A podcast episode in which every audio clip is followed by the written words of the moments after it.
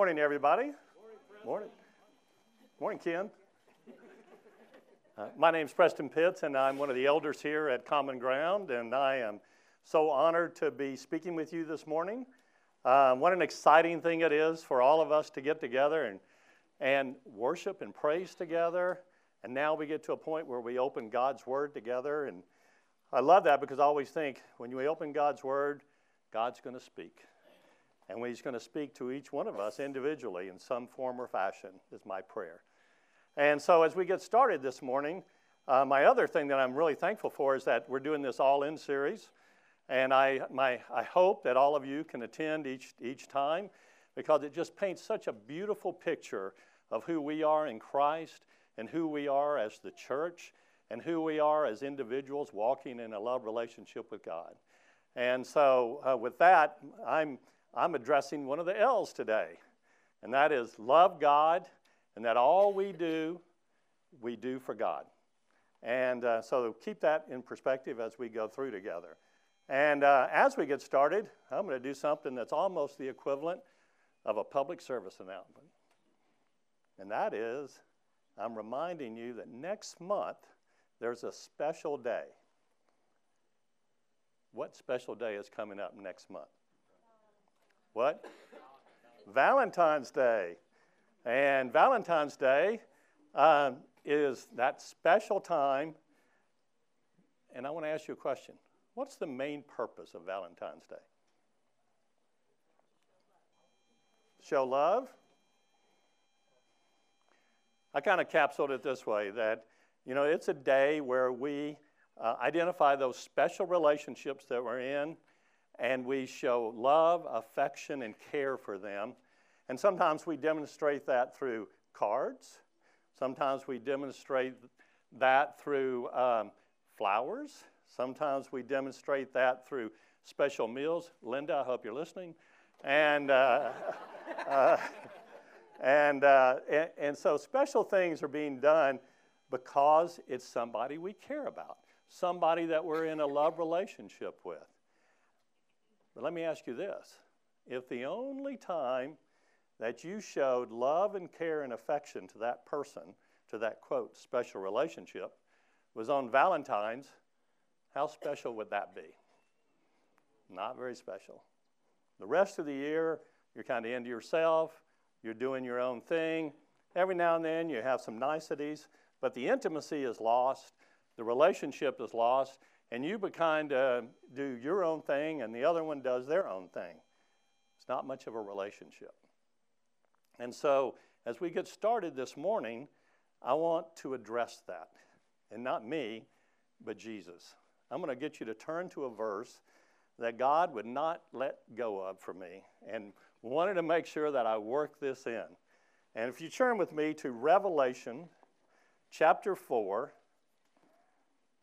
and we're going to go through verses 2 through 4, but we're going to just pause on 2 and 3 for a second.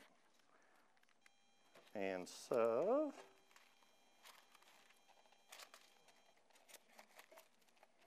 I'll read it to you.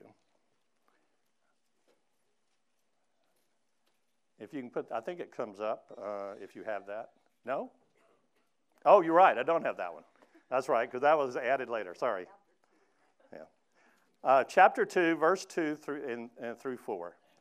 I know your works, your toil, and your patient endurance and how you cannot bear with those who are evil, but have tested those who call themselves apostles and are not, and found them to be false.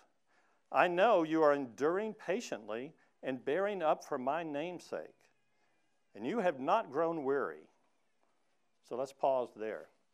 So, Jesus, this is a letter written to the church at Ephesus, and it's been about 40 years in existence at this time. And uh, so this church is making a big impact on the people of Ephesus. And um, they have, as you can see, they've been standing firm on the truth of God. They have been keeping false apostles out. They have been maybe persecuted and they've endured and they've been doing good work. However, let's go to verse 4. Jesus says, But I have this against you that you have abandoned the love you had at first. And some of your versions say that you've left your first love. Jesus is speaking here to how important the love and intimate relationship that He's called us to that we participate in and that we take advantage of. And how important that is because what He's telling the church here is you've lost that love for me, you've lost that affection for me, you've lost that intimacy with me, and you are now doing things on your own. You're not doing the things that I desire. You're not doing the things that of my will. Therefore, you're now not impacting the kingdom of God in the way that you were. And Jesus goes on to say, I'm asking you to repent, and if you don't, I'm going to take your lampstand away. And that applies to us as individuals, and that obviously applies to us as church in church. It's not just doing routine, mandatory things that please God, things we think are best. It's actually loving Him, being in intimate relationship with Him, knowing His will, and obeying His will. And we're going to see more about that. But it's really all about the relationship. That's where life is, and that's where we experience life, and that's where we know God's heart and will, and we begin to be changed. So keep that as a placeholder. That's kind of a big one. And in fact, I described it this way we just all got into a brand new Tesla. First time we've ever been in a Tesla. And we go from zero to 60 miles an hour in 3.5 seconds. But in doing that, we didn't enjoy the comfort or the luxury or the pleasure of the ride. So I've taken you pretty far, pretty fast. So now we're going to pause. Keep your seatbelt on because we're still going to go kind of fast. But we're going to go back and now let's look at the heart of God and the intimacy of the relationship that He's calling us to. So if you turn with me to Matthew chapter 22. And in Matthew chapter 22, verses 37 and 38, again, this is Jesus speaking, but he's, what he's speaking to is that one of the teachers of the law have asked him a question. And he's asked him, What's the greatest commandment?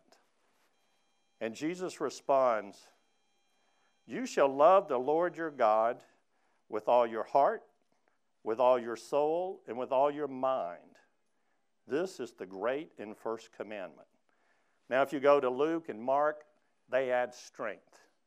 So effectively, it's you shall love the Lord your God with all your heart and with all your soul and with all your mind and with all your strength.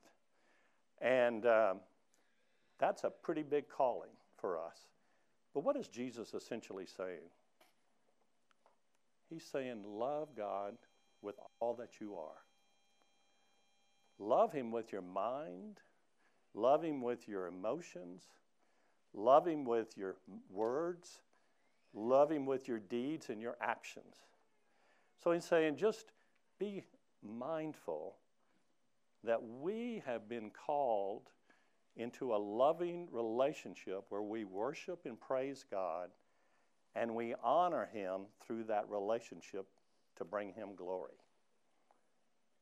And he's also saying, have a lifestyle where we're pursuing this relationship with all of our heart and mind and soul and strength. And in doing so, it will be pleasing to God and be greatly beneficial to us. Uh, because Jesus is calling this a command. And at first, we could be overwhelmed by that. Think about this command love God with all that you are. I could stop and be overwhelmed by that and, like, how in the world am I going to do that? But a couple of things I think are really important for us to be reminded of. And the first one is God loves us tremendously. The God of the universe loves us. And the God of the universe wants us to have an intimate relationship with Him. Sometimes it's hard to get our mind around that because it's the God of the universe. But one of the things as God's people we should understand is that's His desire, and that's what we were called. We were called to be in relationship with Him. So remember, I think a great motivator for us to pursue this relationship is to understand how much God has loved us. And so if you turn to, well, it'll come up on the screen, to uh, 1 John chapter 4. In verses 10 and 19, God put it this way. And this is love, not that we have loved God, but that He loved us. And He sent His Son to be the propitiation for our sins. We love because He first loved us. So, in our unlovable way, when we were unlovable, God loved us. And He loved us with such a love that He did what? He sent Jesus for us. The word propitiation means that Jesus, Jesus has satisfied the wrath that God has on those that sin and never repent. And that Jesus came and paid the price for us. And I like to pause here just for a second because when we're talking about recognizing how much God loves us, think about it for a second. Jesus came down from heaven, he became a man, and as a man, he suffered greatly for us. He was rebuked by the religious leaders at the time. He was even called that he was demon possessed. He was insulted. He had apostles that were close to him. One betrayed him, another one denied him, and they all abandoned him. And in the midst of that, he was beaten and scourged with a whip, and he was put on the cross. And while he was on the cross, he took on the sins, all of our sins, upon him. To such a degree, he hollered out, called out to God, Oh God, why have you forsaken me? And the reason he said that is because he took on sin. It was the first time he'd ever been separated from God. But what held him up there on that cross and what caused him to endure that? Love for us. Think about that. That's something to keep in mind. God loved us so much that he gave himself in great sacrifice. God the Father compelled Jesus to do it. Jesus was obedient, and Jesus went through it because God loves us. So, in the midst of everything, when things or trials or whatever are happening to you, and when the world tries to deceive you, remember God loves you. Never forget that. That should be one of the most compelling reasons why we want to pursue this love relationship with God. The second thing, because what I'm talking about is this is a commandment, it could be overwhelming. The first thing is remember God loves us. That should compel us to pursue this relationship. The second thing to be reminded of is that when we accept Christ, and Derek reminds us of this all the time, we're a new creation in Christ. So when we accept Christ, our, we are reborn. Our spirit is reborn. And we are given the ability by the power of the Holy Spirit to be into this love relationship with God. So, as we're reborn and we accept Christ, we're given a spirit, a renewed and new spirit, to be able to fall in love and to be in this love relationship with God. And if that were not enough, just to remind us one more thing, in uh, 1 John we're reminded that, I'm sorry, when in uh, one second, Romans 5 5, uh, that um, we are, the focus here is on God has poured his love into our hearts through the Holy Spirit. So, through the Holy Spirit, as again, as we've accepted Christ, the Holy Spirit resides in us. One of the things the Holy Spirit has done He's poured His love into us. The love of God is in us. That does two things for us. One, it makes us understand and accept and receive God's love, and it gives us the capacity to love Him back. So remember, this is a commandment. But God never asks us to do anything He doesn't equip us to do. So, through the fact we're a new creation, through the fact that God has poured His love into us, we're able and have the capacity to love Him back. So, don't be overwhelmed by this. Now, it's a process, but we have the ability and the capacity to love God the way He has commanded us. So we should just relax in this and then ask God to help us in this love relationship because this is where life begins for us when we're in this intimate, loving relationship with, with Him. And so we have this great capacity to, to be in love with Him. Now, what I want to do is pause on that for a second also. I want us to start getting a visual of what does this love relationship look like? Now, analogies are dangerous sometimes, but I feel pretty good about this one. and uh, that is, let's walk through a love relationship where two people meet, and the end result is they fall in love and get married. So, kind of what happens? They meet, and for whatever reason, there's an initial attraction. And for the initial attraction, there's a motivation to pursue the relationship a little bit. So they start dating. And when they start dating, they spend time with each other and they get to know each other. They begin to understand each other's likes and dislikes. They begin to understand their hopes and their dreams. So there's a relationship starting here. And then over time, what happens is affection start happening and you even begin to adjust your life, typically, in this relationship. For example, when Linda and I in relationship, she wanted me to quit dating other people. and uh, so, relationships, I know she's tough. So, relationships are changing because you're now committed to this person. Also, I began to understand her likes and dislikes. I changed my life a little bit from the standpoint I kind of amplified the things she likes and I kind of reduced the things she didn't like. So things begin to change for me. And then, as we begin to advance in the relationship, we begin to have trust for each other and we begin to do life together. Now, our relationship with God is not unlike that relationship.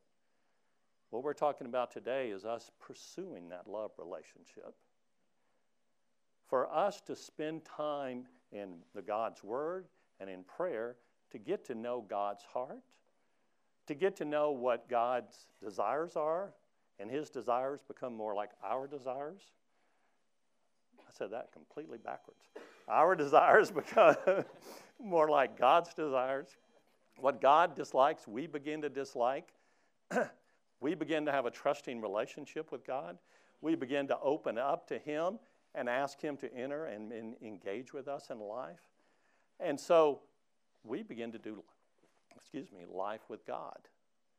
And that's where the power and the miraculous happens in our life. If you recall, we talk sometimes about abiding, and that means that we are staying connected to God, is really essentially what that means. And when we're connected to God, he begins to change us, and we begin to become more like Christ. And that's what happens in the midst of this intimate, loving relationship is that we begin to become more like Christ. There's a transformation that happens. But if we're not in relationship, if we're not uh, in God's word and in prayer and really seeking this relationship, that transformation doesn't happen we begin to be a little bit like the church at Ephesus, where we're doing things on our own. So remember this loving relationship that we've talked about and what it looks like. And so, because part of what we need to do is pursue this loving relationship.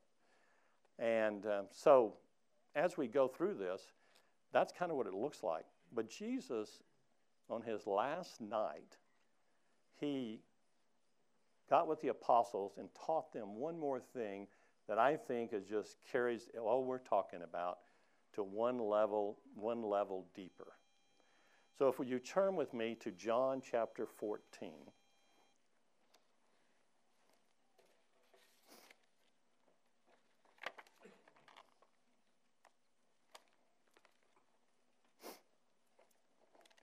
And we're looking at verses 21 and 23.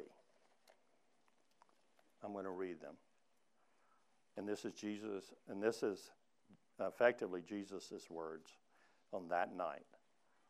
Whoever has my commandments and keeps them, he it is who loves me.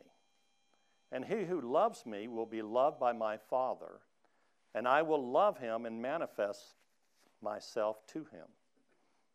Verse 23 If anyone loves me, he will keep my word, and my Father will love him, and we will come to him and make our home with him. 21 and 23 are very similar, a little bit of subtle differences I want to emphasize. But essentially, Jesus is saying, if you love me, you will obey me.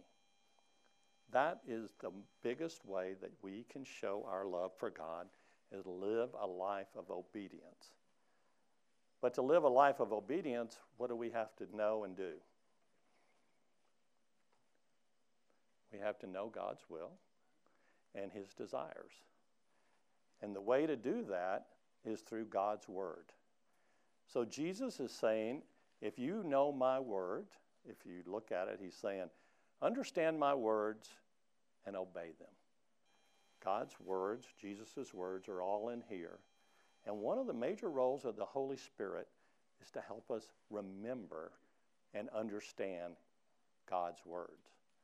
So, through the power of the Holy Spirit, we have the ability to keep God's and Jesus' words in both God, sorry, uh, that keep God's word in our heart. And, um, and then when we, they're in our heart, we begin to understand them and we begin to, they begin to be real to us. And then we develop this heart of obedience where we want to please God. So as He reveals things to us, we're obedient and the power of God is released. If you recall, Derek reminds us God's way, for whatever reason, is to work through His people. And so when we know His will, we are obedient, God will release His power into our individual lives and into this church. And so it's a wonderful and magnificent thing that is happening here. And so what's and what was the other thing Jesus said? So when you do that, you obey me, that shows you love me. And then Jesus says, when you show you love me through love and obedience, what happens? We begin to experience God. Jesus says, I'll manifest myself to you, which means I'll reveal myself more and more to you.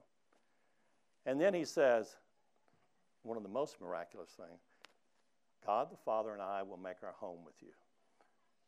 So he's saying, I live within you, I reside with you, and I'm going to allow you to experience our love to such a depth that it will compel you to overcome almost anything in life. You will begin to live this life that you've been called to, that Jesus says, an abundant life, because we're now in deep relationship with God, because we're in this loving relationship, and because we're living in obedience. So essentially, when we are in loving, obedient relationship, we begin to experience God at a much deeper level. And I just say, how cool is that? I mean, that, think about the God of the universe. This is one of the most important things. God is real, and God desires a relationship. Sometimes we just forget that. We don't really even think it's, it's true. That it's far from the truth. So just remember that. So that's what I think Jesus was telling them on that last night. Remember, it's love and obedience, and therefore you'll know me more personally, and I'll know you more personally. So you look at this magnificent relationship, and you go, What in the world could prevent me from pursuing it? Or what in the world would prevent me from sustaining it and continuing to pour myself into it? I have one simple answer for you. Oh my golly. What is the answer? We're the answer. We are the only thing, we're the major th- reason that we're going to not have a relationship with God or we're going to break the relationship with God. It's us. And so, in that capacity, I went through a lot of scripture First John, Titus, Hebrews, uh, Matthew, Romans, and I was looking at ways that we break the relationship of, with God. And so I summarize those into three areas. if you can put those up. We break the relationship by loving ourselves, the world, or being lazy and casual. I'm going to take them one at a time. The first one, loving ourselves. So when we start loving ourselves so much that we care more about what man thinks than what God thinks, we begin to try to please God and not God. And we begin to try to please man and not God. We begin to be self absorbed with cares and concerns of this world to such a degree we don't have any capacity left to love God. It's all about us at that point. And so, therefore, we will not, we will lose this relationship with God by loving ourselves so much and being so concerned about who we are and what others think about us. The second one is we love relationship with the world. Now, to put this in perspective, we live in the world, and there's nothing in Scripture that says we're not to enjoy life here. But what it is saying is when you get this unnatural, obsessive love for aspects of the world, that is against God. You begin to treat things of the world as idols. They are much more important. And if you recall, we're supposed to love God with partly it was our mind. Well, the world will take our mind away. We will be so obsessed with things, of, loving things of the world, we don't have the ability to love God. I've experienced this recently. I got in some obsession uh, of going with hunting rifles and scopes. Now, that sounds pretty innocent, except I got into this place where you bid on them and you try to get good deals. I couldn't let it out of my mind. I'm working on this scripture and uh, on this sermon, and I'm waking up thinking about scopes, and I'm going to bed thinking about scopes. And, I, and I'm like, that sounds strange. Uh, and I'm admitting, you know, we're all, we're all supposed to confess our sins to each other. Uh, but I'm like, all of a sudden, I'm like, wait a minute, I'm in the midst of this, and I'm a living example of falling in love with the world because I was truly, my mind was obsessed with this. Strange. But I'm just what we're saying to guard against. Because all of these are things I'm going to ask you to pray about. Guard against. Guard your heart against falling into this. The last one's interesting being lazy and casual. This is probably one of the most dangerous of all. You actually, in your mind, have fooled yourself that you're in a loving relationship with God. And you're casual about it. You know, I'm a pretty good person, I do good things. But you're in no loving relationship with God. You are truly fooling yourself. And you're living in a life, and if, and again, what we're talking about here, if you're living those life in those three areas, you're in disobedience, not obedience. And what happens in disobedience? A lot. But one thing is that you have lost your ability to love God. You've also lost your ability to receive God's love. And so you're falling into the trap of thinking everything's great, but you really have no depth to your relationship with God and you're a pretty shallow person whether you realize it or not. And so I just caution you don't be lazy or casual about this. Loving relationship with God is a very serious matter. We've been called into this relationship. It is our purpose is to be in this relationship. So I ask you to, excuse me, pray about those three things. Guard yourself against them. And just like Jesus said to the church in Ephesus, repent. One of the most important things is when God convicts you of something, say hallelujah. First, you mourn because you've offended God. But there's a hallelujah in there. And why is it hallelujah?